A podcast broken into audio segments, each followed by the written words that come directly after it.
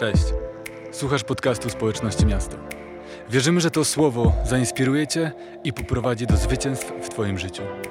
Jeśli chcesz dowiedzieć się więcej, przyjdź na nasze coniedzielne spotkania albo sprawdź nasze media społecznościowe.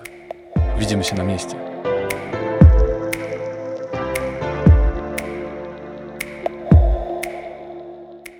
Jesteśmy w serii Jezus.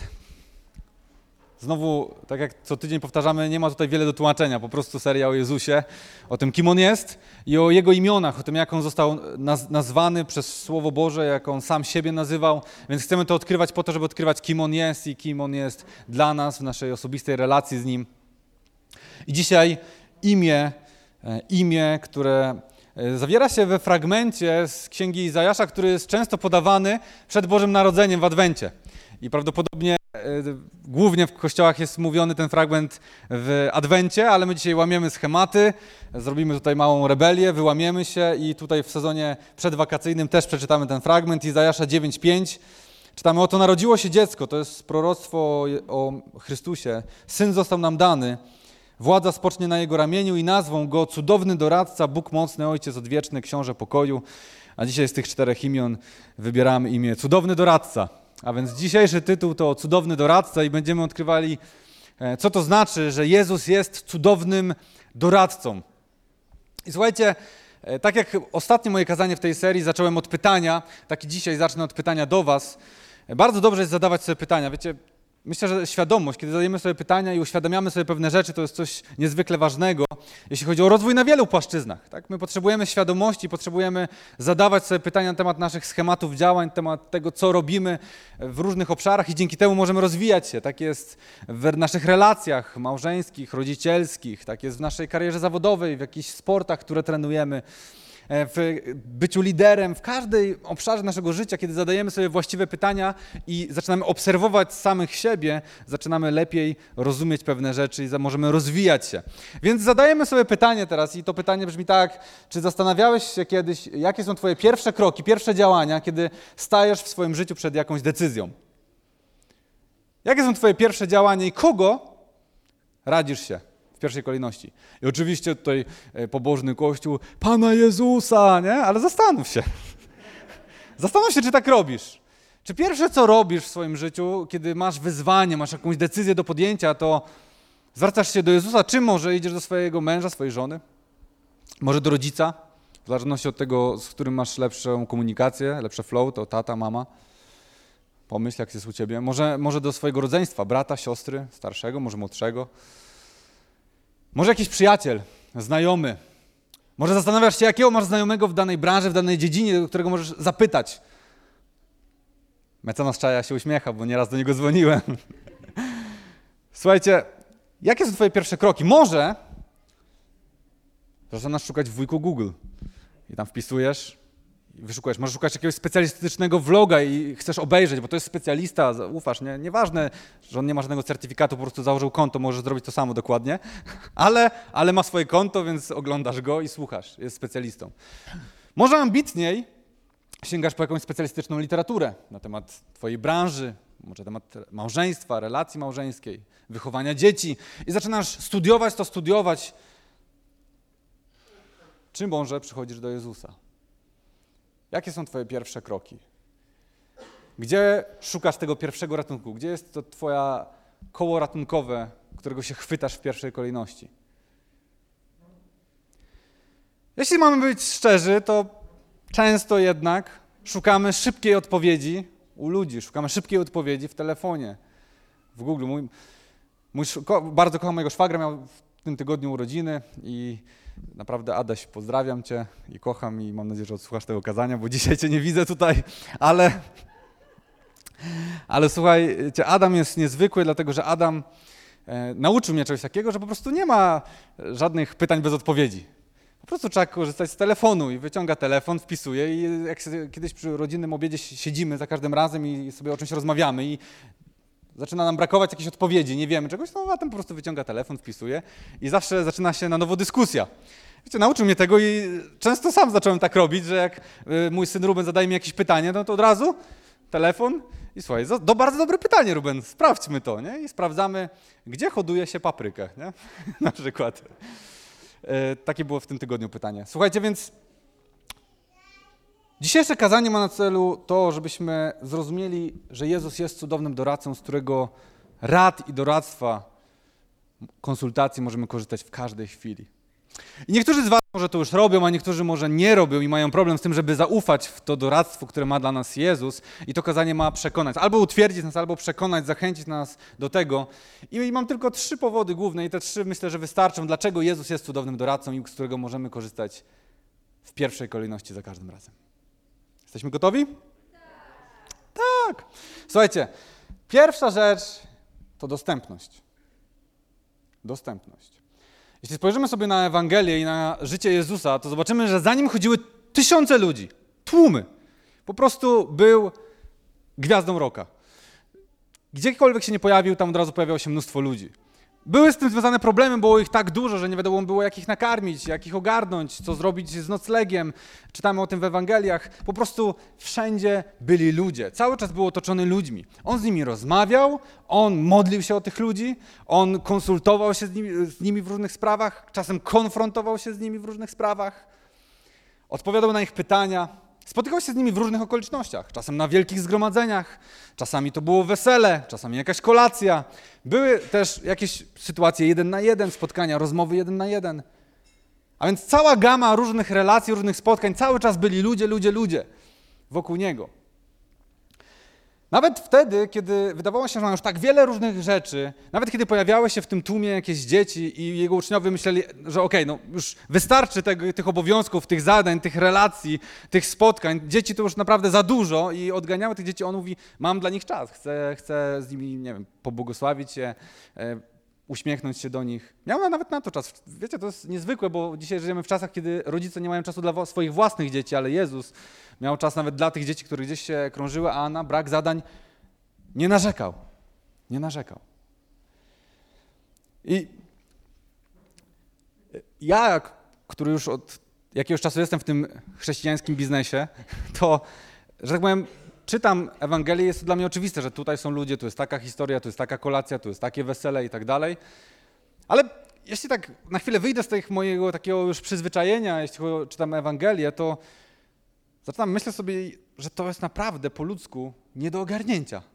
Trzy lata takiego życia. Że masz cały czas ludzi, oni ciągle coś od ciebie chcą. Ciągle cię otaczają, ciągle ciebie... Nawet najbardziej ekstrawertyczna osoba nie byłaby w stanie tego zrobić. No i tutaj dochodzimy do tego miejsca, że Jezus dlatego został nazwany doradcą, ale został nazwany cudownym doradcą. dlatego, że on naprawdę w ponadnaturalny, ponadludzki sposób był w stanie to ogarnąć, był w stanie odpowiedzieć na potrzeby tych tysięcy ludzi i być dostępny dla nich w każdym momencie i w każdym czasie podczas swojej trzyletniej służby. To jest coś cudownego i niezwykłego. I to przynosiło cudowne rozwiązania. To znaczy, że on jest cudownym doradcą. To znaczy, że jego doradztwo i jego konsultacje przynoszą ponadnaturalne, cudowne rozwiązania i cudowne owoce. Tak właśnie było. I możesz powiedzieć, dobrze, no tak było. Jezus w cudowny, ponadnaturalny sposób był dostępny dla wszystkich ludzi, którzy go otaczali. Ale dzisiaj nie mogę wziąć sobie biletów w tanich linii lotniczych, tanich linii lotniczych, polecieć sobie do Izraela, postać tam w pięciogodzinnej kolejce i później mieć te swoje pięć minut z Jezusem, porozmawiać, on się pomodli, przyniesie cudowne rozwiązanie, wsiądę z powrotem do samolotu, wrócę tutaj i moje życie będzie już inne. Rzeczywiście, nie możesz tak zrobić. Możesz zrobić coś znacznie lepszego. Możesz zrobić coś znacznie lepszego, dlatego że system, który był 2000 lat temu, został udoskonalony. Udoskonalenie tego systemu nazywa się Duch Święty. Duch Święty, słuchajcie, w Jana 14 rozdziale czytamy o tym, że Jezus mówi: Ja odchodzę, a w 16 wersecie mówi: Natomiast będę prosił Ojca i On da wam innego opiekuna, aby był z wami na wieki.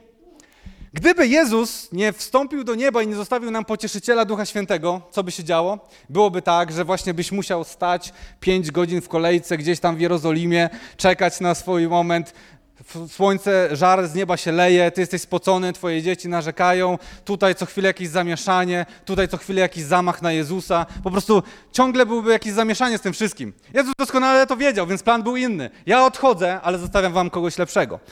Kogoś lepszego, znaczy trudno powiedzieć lepszego, kogoś tego samego, ale innego. No dochodzimy do tajemnicy Trójcy Świętej, ale, ale kogoś, kto będzie lepszy przez 2000 lat istnienia Kościoła i przez kolejne tysiące lat istnienia Kościoła. To znaczy, gdziekolwiek będziesz, w jakimkolwiek momencie swojego życia, będziesz mógł się zwrócić do cudownego doradcy przez Ducha Świętego, który jest z tobą w każdej sekundzie twojego życia. A więc musisz sobie zadać to pytanie, czy masz jakiekolwiek możliwość, żeby mieć takiego doradcę? Bo jak bardzo nie byłbyś zżyty ze swoją żoną, to nie jesteś w stanie być z nią 24 na 7 w każdej sekundzie twojego życia i w każdej sekundzie twojego życia móc prosić ją o radę, o doradztwo, o jakąś mądrość. Ile byś nie miał pieniędzy, jakiego mentora czy terapeuty byś nie za, za, zatrudnił, to nie ma opcji, żeby on był dostępny dla ciebie w każdej chwili. Po prostu pomyślisz sobie, że potrzebujesz teraz porady, potrzebujesz teraz jakiegoś przytulenia, pocieszenia i mówisz, chodź tutaj, dzwonisz po niego, ale zanim on dotrze, zanim on odbierze, zanim on się pojawi, to i tak minie jakiś czas. Duch Święty to jest najlepszy pocieszyciel, najlepszy doradca, przez którego masz dostęp do Jezusa w każdej chwili swojego życia, w każdym momencie swojego życia. I czym są te konsultacje? To jest Twoja modlitwa. To jest Twój czas rozmowy z Bogiem. Wiecie, form jest mnóstwo. Tak jak form rozmowy, konsultacji, komunikacji z ludźmi jest mnóstwo. Tak samo form modlitwy jest mnóstwo.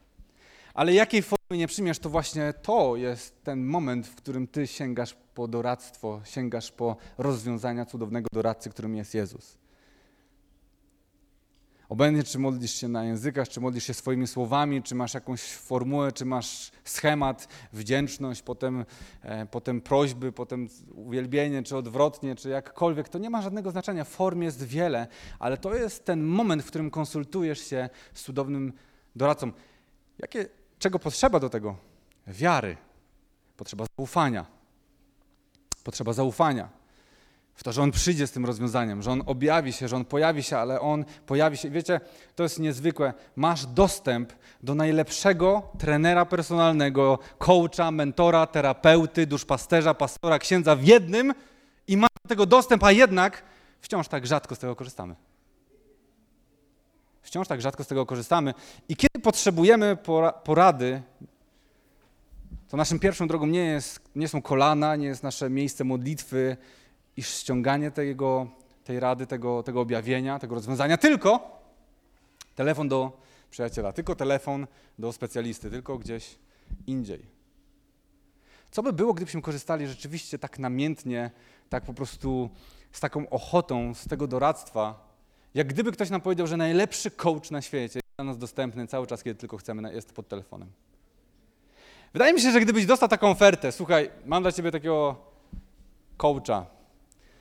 Pewnie już to jest, pewnie jestem gdzieś tam z tyłu w tych, bo nie śledzę tego, ale był taki Tony Robbins, to chyba był mega znany coach.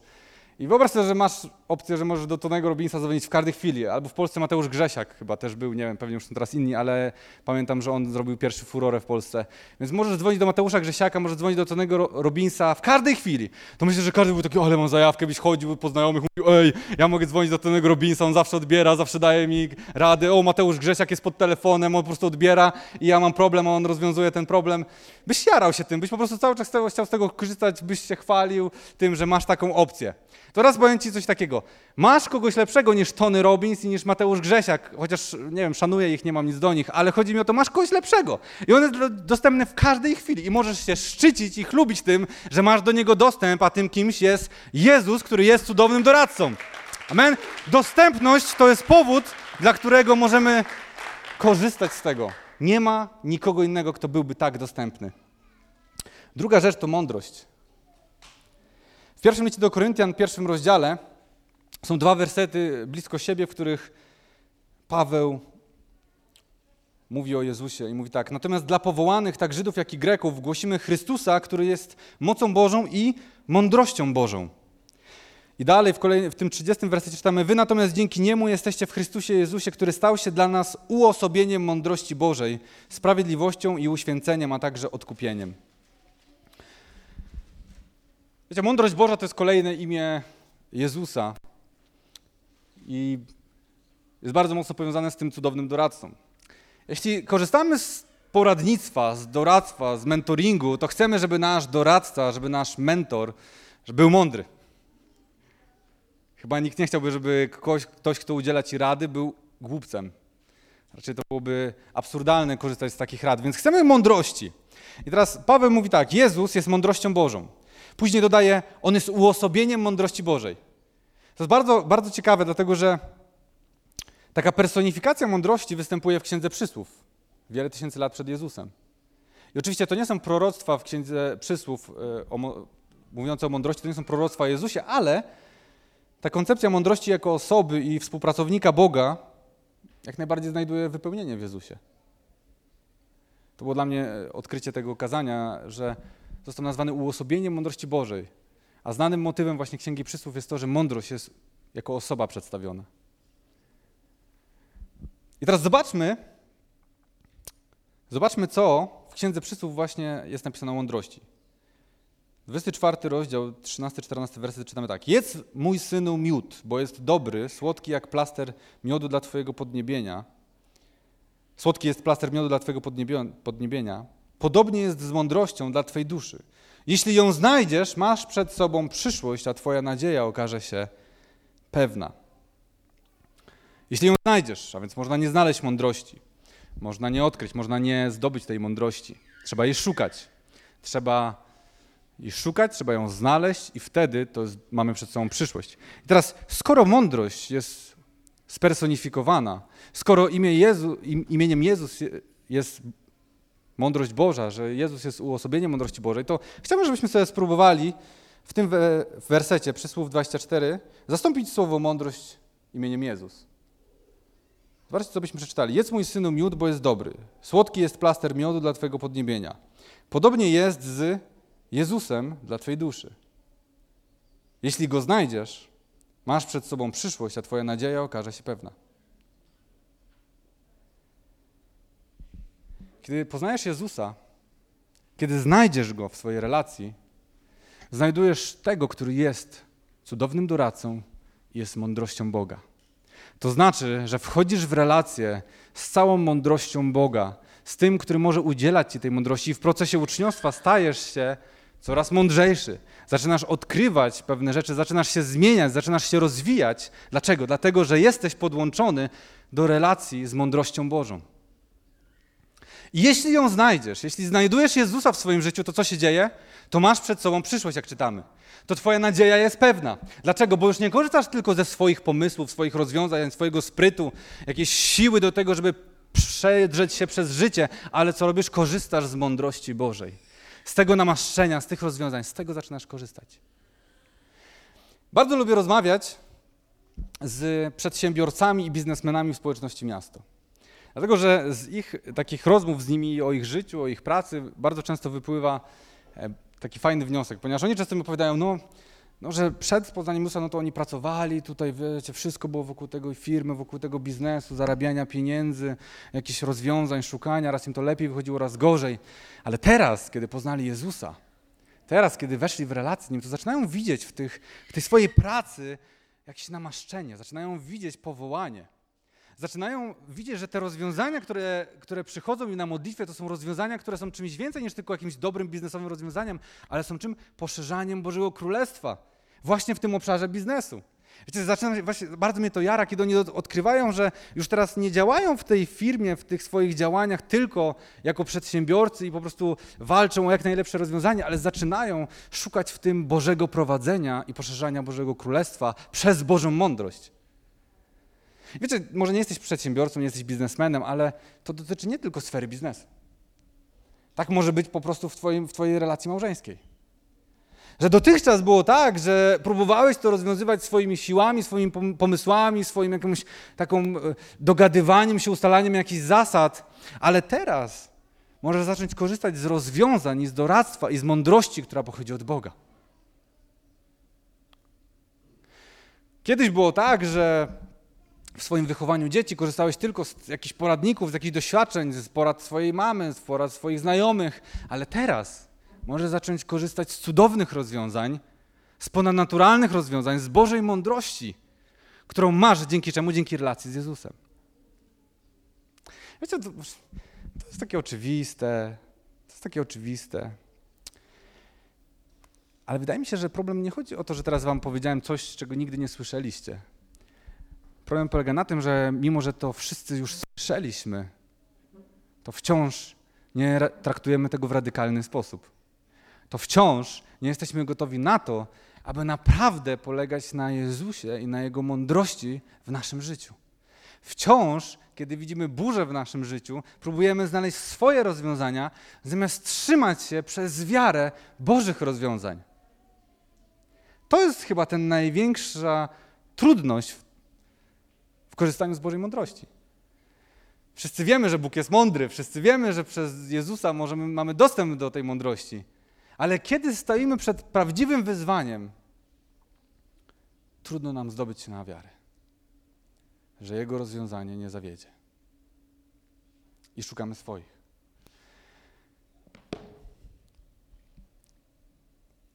I wiecie, w ogóle z mądrością to też musimy obalić pewien mit, bo często mówimy, i to takie jest pokorne, módlcie się o mądrość dla mnie. Ale co to właściwie znaczy? Czy mądrość to jest jakaś jedna taka cnota, którą zdobywasz, pyk, jesteś mądry? Nie, tak to nie działa, chociaż chcielibyśmy, żeby tak to działało. Albo większą miłość do ludzi. Pyk, masz większą miłość dla ludzi. No nie, to tak nie działa. Wiecie, miłość dla ludzi to jest cały zbiór pewnych zachowań i pewnych cech w Twoim życiu, które manifestują się przez co? Przez to, że jesteś w relacji z Jezusem, przez to, że trwasz w tej relacji, modlisz się o to, zmieniasz się. I z mądrością jest dokładnie tak samo, ponieważ nie ma nigdzie napisane, że mądrość to jest tak pyk i wpada ci do głowy, jesteś już mądry według Bożego standardu, ale jest to cały zestaw cnót, zestaw cech, który, który zdobywasz i który zostajesz wyposażony. I mamy wiele różnych miejsc, w których pisane, opisane jest, czym jest ta mądrość, ale Jakub w swoim liście daje nam taką całkiem szeroką listę. Trzeci rozdział, 17-18 czytamy: Mądrość pochodząca z góry jest przede wszystkim czysta, następnie pokojowo usposobiona, uprzejma, dająca się przekonać, pełna miłosierdzia i dobrych owoców, niestronnicza, nieobłudna. A plon sprawiedliwości jest zasiewany w pokoju dla tych, którzy wprowadzają pokój. I teraz patrzcie, jak to się cudownie wszystko teraz zapina. Zobaczcie. Mamy Jezusa, który jest Bożą mądrością. Czytamy o tym, że musimy znaleźć mądrość, ale żeby znaleźć mądrość, po prostu musimy znaleźć Jezusa. Kiedy znajdujemy Jezusa, znajdujemy mądrość, ale mądrość to nie jest jakaś jedna cecha, która pyk wpada ci do głowy, ale jest to cały zestaw cech. Co to znaczy? Mądrość to jest to, kim się stajesz, kiedy jesteś w relacji uczniostwa i idziesz za Jezusem przez swoje życie, a Duch Święty nieustannie odnawia twój umysł, odnawia twoje życie, odnawia twoją duszę. Wtedy twoja przyszłość jest pewna, wtedy twoja nadzieja jest pewna i widzisz owoce mądrości, Bożej mądrości w swoim życiu. Amen? Uczniostwo to jest droga. Jezus jest naszą drogą, jest naszym życiem. I na tej drodze zdobywamy mądrość, bo jest również naszą mądrością. Więc my stajemy się mądrzy, kiedy jesteśmy w relacji z Nim. To jest proces. To jest proces, w którym musisz chcieć być, czy tak można powiedzieć. Inaczej nie zdobędziesz mądrości. Nikt nie ma specjalnego namaszczenia, żeby ci pyk udzielić mądrości przez modlitwę. Więc kiedy znamy Jezusa, jesteśmy podłączeni do wszelkiej Bożej mądrości. I wiecie, to nie jest jakaś. To zabrzmi może inaczej. To będzie radykalne i to będzie mocne, ale jestem przekonany o tym. Jestem przekonany o tym, że kiedy chodzisz z Jezusem i chodzisz za Nim, i jesteś w tej drodze uczniostwa i korzystasz z mądrości, którą On jest, to nigdy, nigdy nie zbłądzisz. Jestem o tym przekonany. To nigdy nie będziesz rozczarowany tym, dokąd doszedłeś to nigdy nie będziesz miał poczucia, że zostałeś wykorzystany albo że zostałeś opuszczony. Nigdy tak nie będzie, kiedy będziesz chodził za Jezusem. Dlatego, że chodzisz w mądrości. I teraz ktoś mówi, oj, oj, oj, znam wielu chrześcijan, którzy chodzili za Jezusem, ale znaleźli się w słabym miejscu. I tu jest ważna gwiazdka. Nie każdy Bóg mi powiedział, rzeczywiście Bóg powiedział. ok? Nie każde Bóg mi powiedział, rzeczywiście Bóg powiedział. Bo inną rzeczą jest to, kiedy my chodzimy naprawdę za tym, co Bóg powiedział, i wtedy naprawdę nigdy, nigdy nie będziesz rozczarowany, ale czasem ty mówisz, Bóg mi powiedział, ale on wcale tego nie powiedział. I mówisz ludziom, Bóg mi powiedział, jestem rozczarowany, ale tak naprawdę dużo wcześniej on ci wcale nie powiedział i dlatego jesteś rozczarowany. Wiecie, jeśli ktoś do mnie przychodzi i mówi, Bóg mi powiedział, I w taki sposób to mówi, że nie ma żadnej możliwości podważenia tego, podzielenia się swoją opinią, swoją perspektywą. To znaczy, że tak naprawdę nie jest pewien, że Bóg mu to powiedział. Dlatego, że jeśli jesteś pewien, że Bóg ci to powiedział, to jesteś również gotów na konfrontację i na to, że ktoś to zakwestionuje.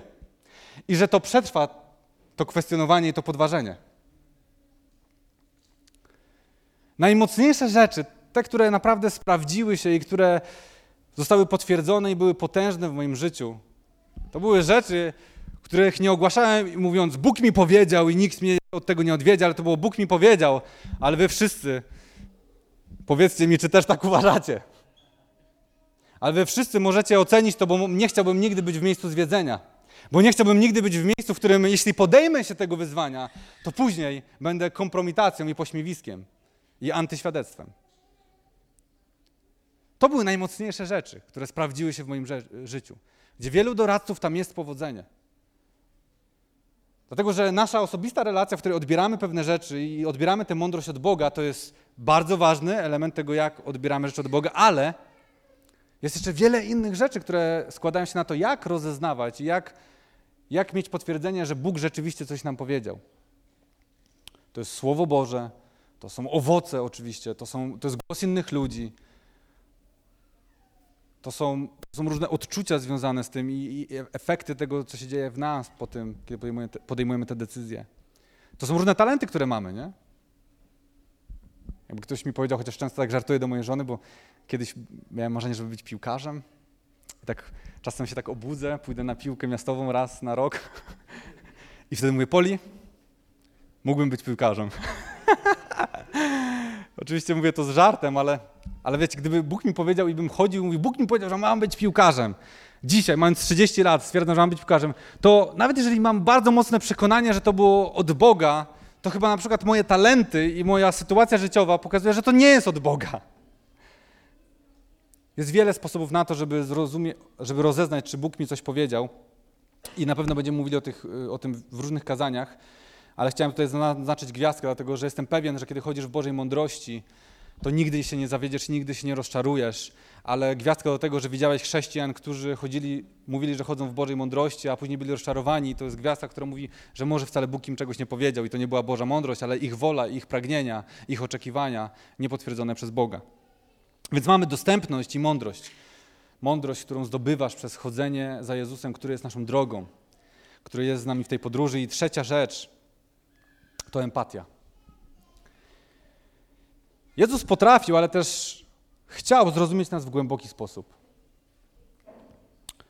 W sposób, w którym uwzględniał nasze okoliczności, nasze emocje, nasze ograniczenia, nasze słabości.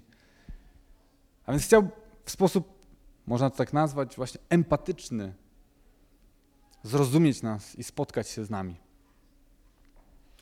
I chciałbym, żebyśmy przeczytali historię e, śmierci Łazarza. Nie przeczytamy całej, bo jest dosyć długa, ale czytamy o tym, że kiedy Łazarz zmarł, to jego siostry, Maria i Marta, bardzo rozpaczały i miały takie przekonanie, że gdyby Jezus był, to może by go uzdrowił.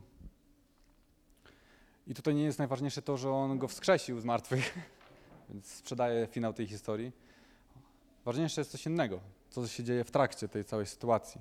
I chcę właśnie taką w środku tej całej sytuacji, kiedy Jezus przychodzi, dowiaduje się o tej śmierci, kiedy one rozpaczają i już są takie zasmucone, że on nie, nie, nie przeżył tego, nie, że Jezus go nie uzdrowił.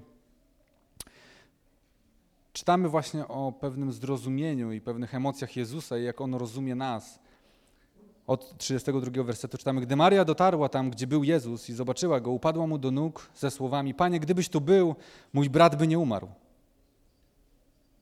Jezus, widząc jej łzy oraz łzy Żydów, którzy z nią przyszli, westchnął głęboko. I zapytał, gdzie go położyliście? Chodź, zobacz, Panie, odpowiedzieli. Jezus zapłakał. A Żydzi zaczęli komentować, patrzcie, jak go kochał. Byli i tacy, którzy mówili, czy ktoś, kto otworzył niewidomemu oczy, nie mógł sprawić, aby ten nie umarł?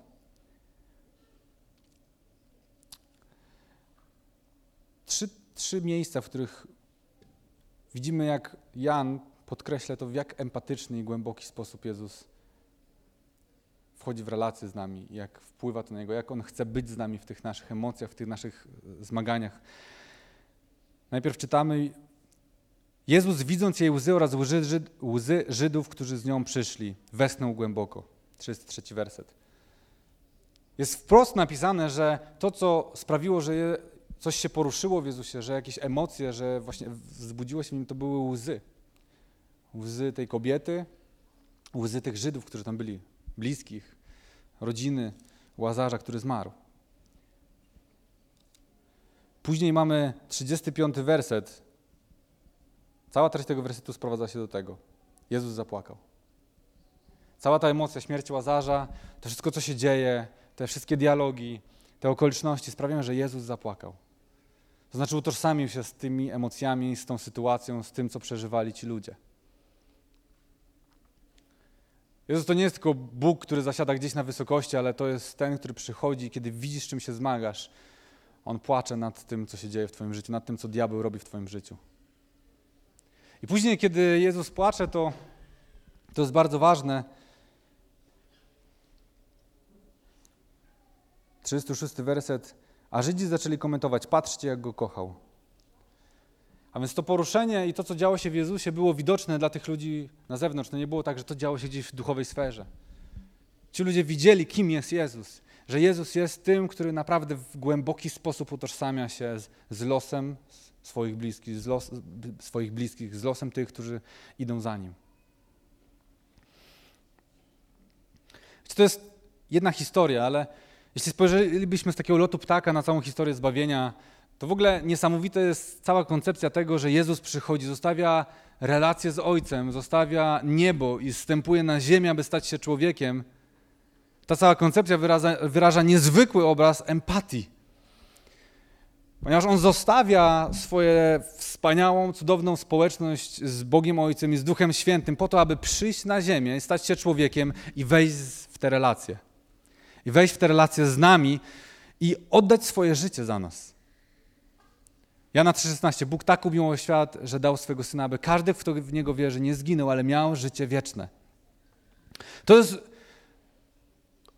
oferta i, i koncepcja, która wyraża niezwykłą współczucie, miłosierdzie, miłość, która jest w Bogu dla nas. I wiecie, to jest coś niezwykłego, dlatego że świat dzisiaj mówi dużo o empatii, że empatia jest ważna, że potrzebna jest empatia, że musimy wejść w buty kogoś innego, żeby go zrozumieć, że to jest wszystko bardzo ważne, ale bardzo często, mimo że mówimy głośno o empatii, to to, co oferuje nam świat, to wygoda i komfort, zamiast wejścia w relacje i zrozumienia na głębokim poziomie. I Jezus nigdy tak nie robi. Jezus nigdy nie wybiera swojej wygody i komfortu, bo On zrezygnował z nieba po to, aby wejść w relację z Tobą i utożsamić się z Twoimi zmaganiami, swoimi problemami i co więcej, zapłacić cenę za te problemy i te zmagania. Jezus nigdy nie powiedział, to jest dla mnie za dużo. Twój syf życiowy to jest dla mnie za dużo i z tym to ja już nie chcę mieć nic wspólnego. Te grzechy to już jest coś, na co ja naprawdę nie mam siły. Jezus nigdy tak nie powiedział. Ja mógłbym tak powiedzieć i czasem tak mówię.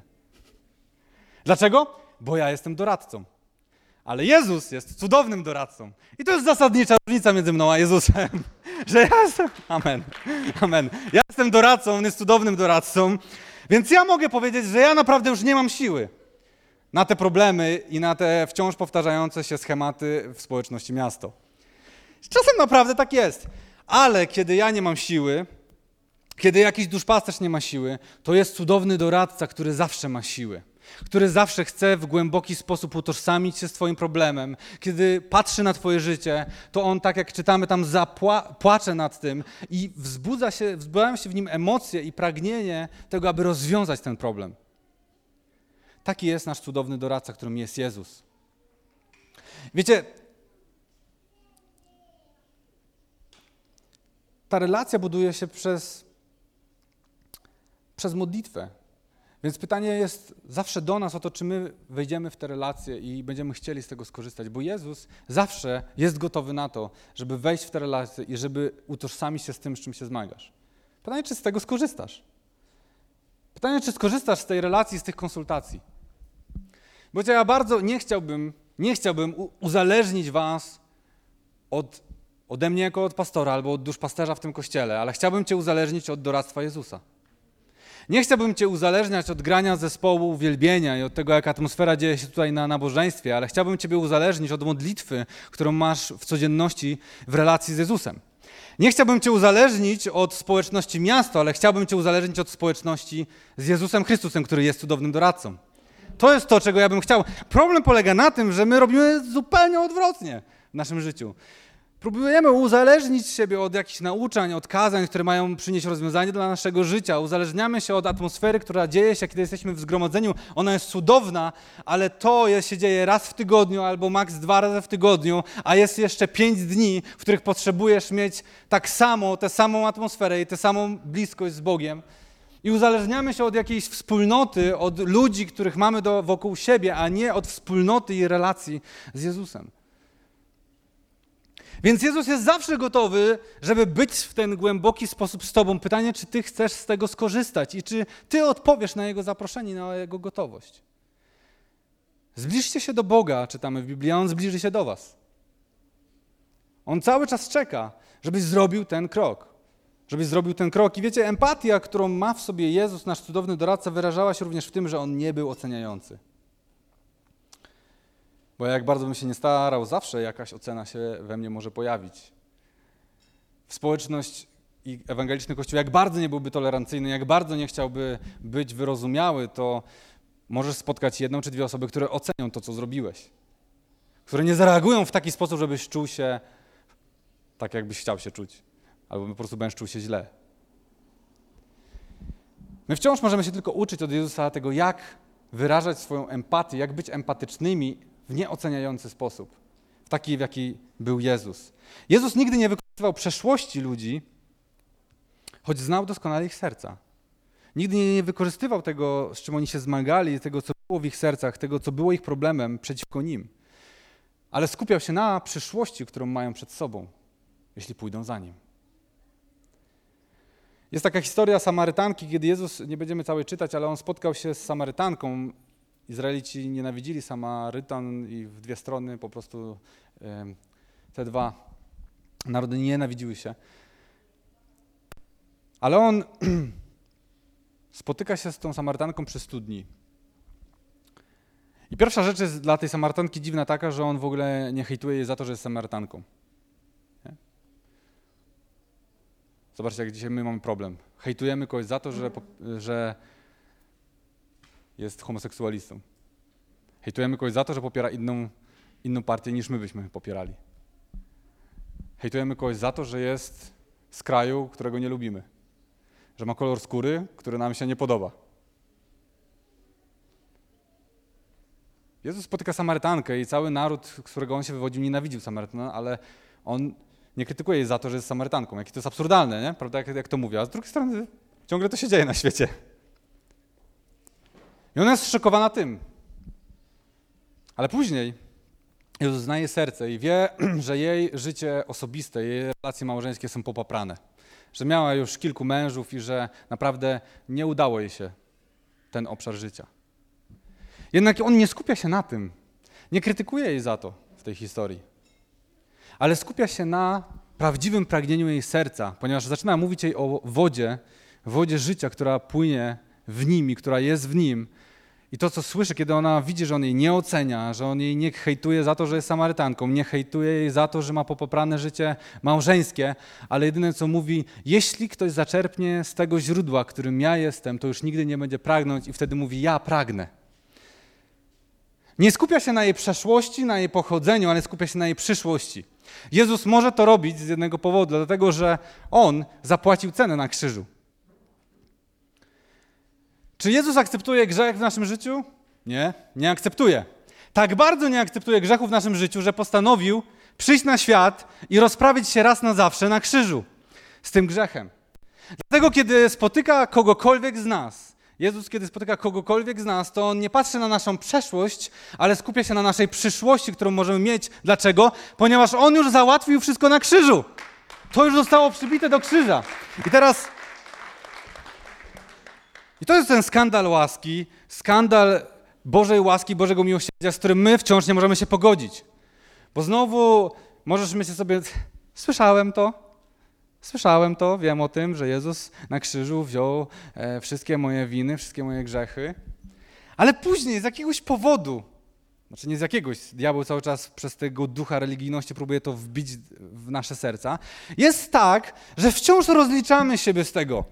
Mm, teraz jestem dobrym człowiekiem, mogę przyjść na nabożeństwo, ok, uwielbiałem i nawet byłem na tym skupiony, dobra, to będzie dobry tydzień. W tym tygodniu nie pokłóciłem się z żoną, jestem dobrym chrześcijaninem, zasługuję na niebo. Ale nie daj Boże, nie wytrzymasz, bo jesteś słaby i pokłócisz się ze swoją żoną i nakrzyczysz na swojego współpracownika i zrobisz coś niegodnego życia chrześcijańskiego i już uważasz, że chyba nie zasłużyłeś.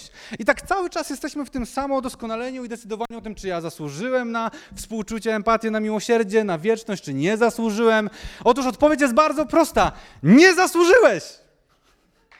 Nie zasłużyłeś! Komuś się to spodobało. Nie zasłużyłeś! Nikt z nas nie zasłużył. Więc raz na zawsze powiedz to sobie, nie zasłużyłeś na to.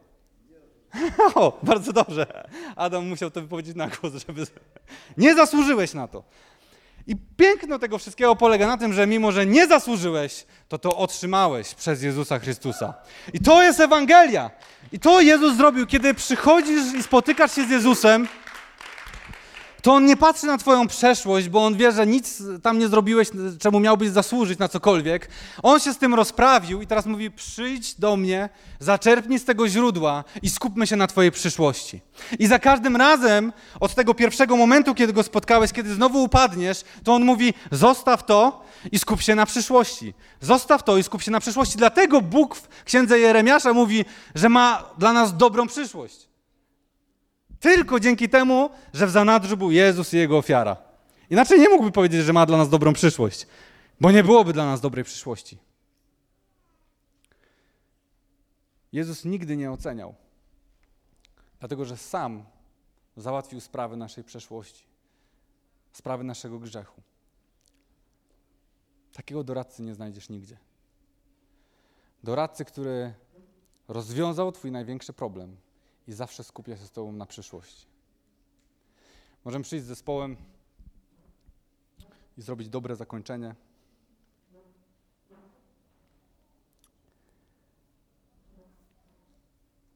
Cudowny doradca, dlatego że jest dostępny 24 na 7 w każdej chwili Twojego życia.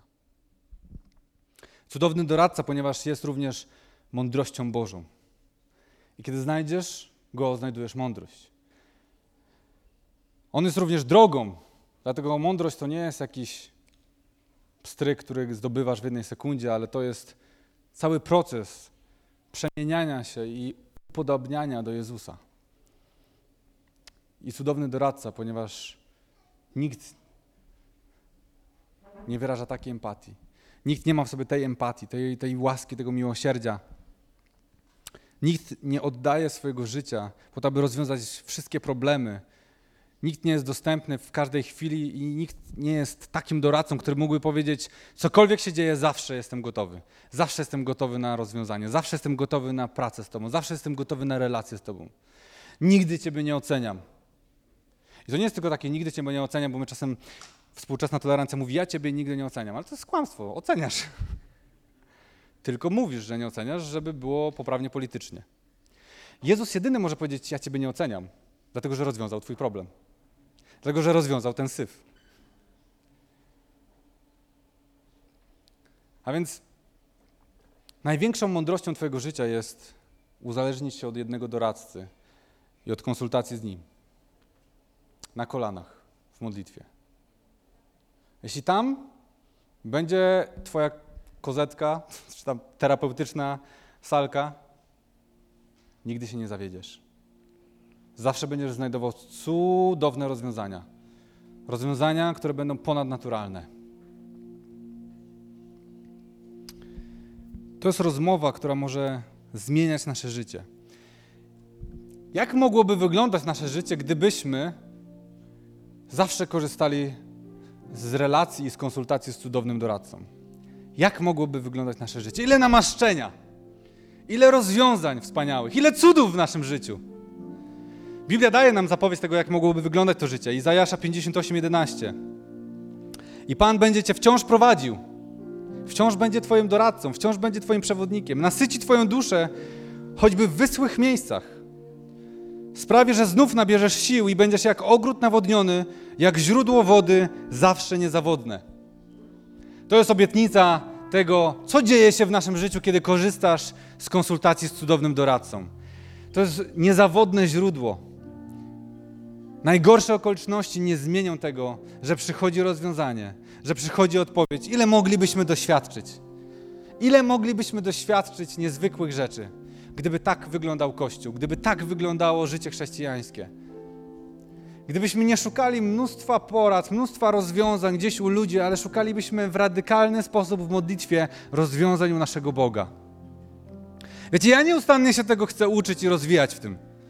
Bo jak widzę swoje życie i widzę, ile zmagań jest w moim życiu, jak Bóg mnie rozciąga, to co chwilę mam coś takiego, że chciałbym usłyszeć coś dobrego od ludzi.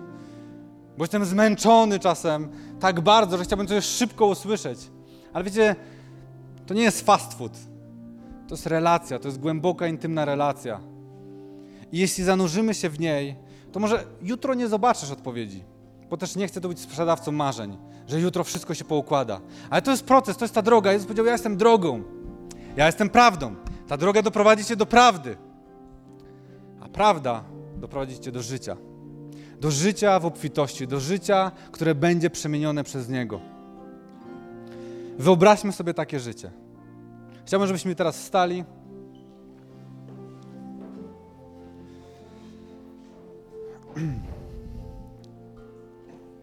Pomyśleli o tym, że to nie musi być tylko marzenie, że to może stać się rzeczywistością, że to może stać się rzeczywistością, że to jest dostępne. Największym moim marzeniem i pragnieniem byłoby to, gdyby po tym kazaniu wielu z Was, najlepiej wszyscy, podjęli taką decyzję: Jezu, Ty jesteś moim cudownym doradcą. Ty jesteś moim doradcą w moich zmaganiach i w moich trudach. Teraz będę się modlił, jeśli to jest Twoje pragnienie, po prostu módl się swoimi słowami, ale podejmij te deklaracje i podejmij te starania w modlitwie przez wiarę.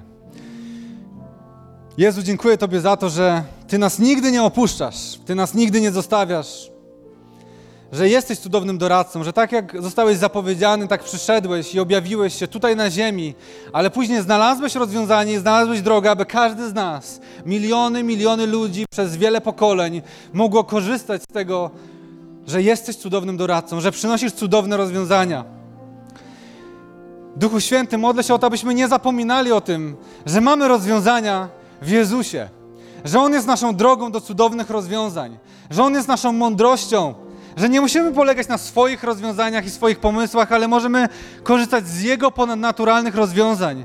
Boże, modlę się o świadectwa w tym kościele, w życiu ludzi, ze społeczności miasto, ktokolwiek tu jest, abyśmy widzieli te rozwiązania ponadnaturalne, cudowne, to doradztwo, te konsultacje, Panie. Modlę się o to, aby ten kościół był radykalny w wierze i w modlitwie, abyśmy tam właśnie na kolanach szukali rozwiązań. Rozwiązań w naszym życiu emocjonalnym, w naszym zdrowiu, w naszych relacjach, w naszych finansach, w przebudzeniu, w poszerzaniu Bożego Królestwa. Chcemy być Kościołem radykalnym w modlitwie. Duchy Święty, prowadź nas w tym. Wyposażaj nas do tego.